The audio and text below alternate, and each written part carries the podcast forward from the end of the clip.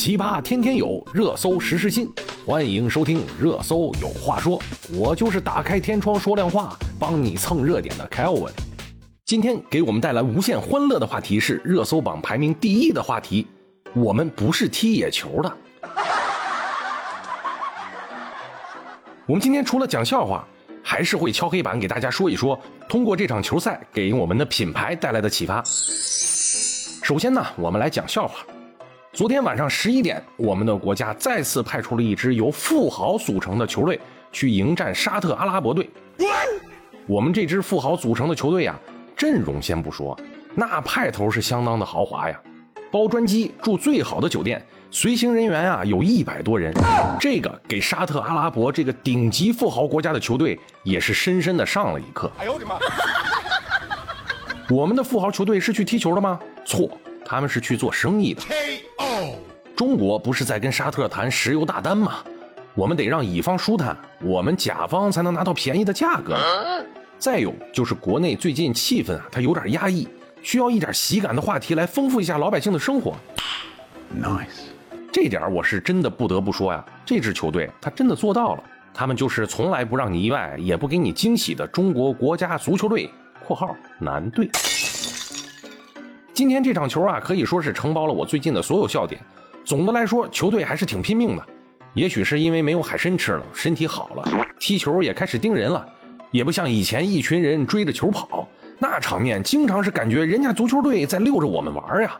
我们一群人轰隆隆的追着球跑。你别笑。这次啊，这场球表现的还是相当不错的，起码我们没有碰到过球，所以也用不着追了。K.O. 富豪队跟沙特队的持球比例是二比八，唯一的二也不知道是不是人家沙特人啊，顾及我们甲方的面子，可以给咱们踢两脚。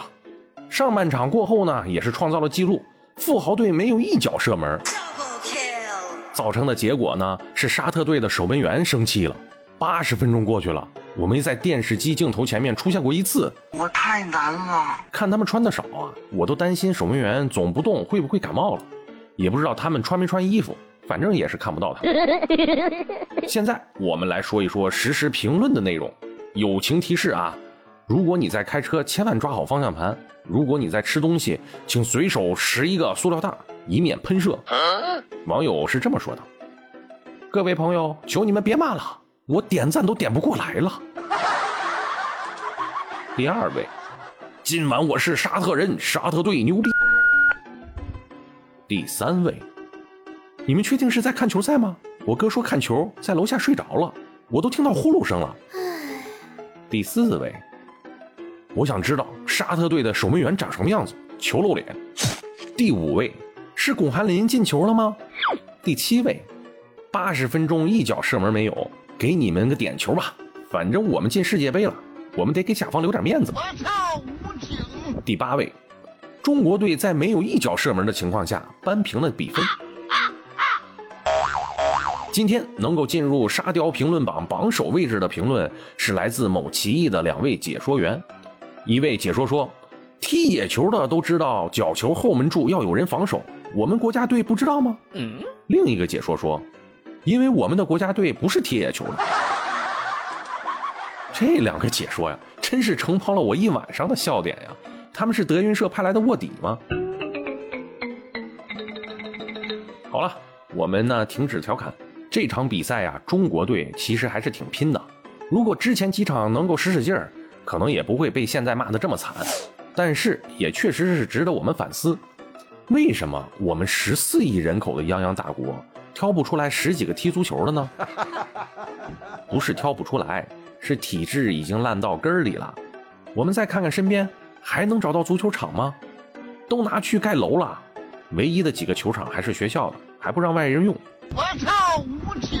国足怎么发展呢？中国当年派出的健力宝青年队去巴西学习，我当时觉得哦，中国有希望了。结果还没有学完就回来了，然后又是进入了利益场，开始国内踢足球。虽然没学完，但是那批球员呀，还是算是国足里面表现非常优秀的了。我们天天骂国足有用吗？他们不可能一天变好的，基础实力都不在线，这样的球队就应该果断放弃。干嘛花那么多钱养着一群人给大家找娱乐呢？我们应该用这些钱呀来培养青少年，抓青少年的足球教育，这样才会有未来啊！我们还是来敲黑板吧。我们的国家队给我们的警醒是什么呢？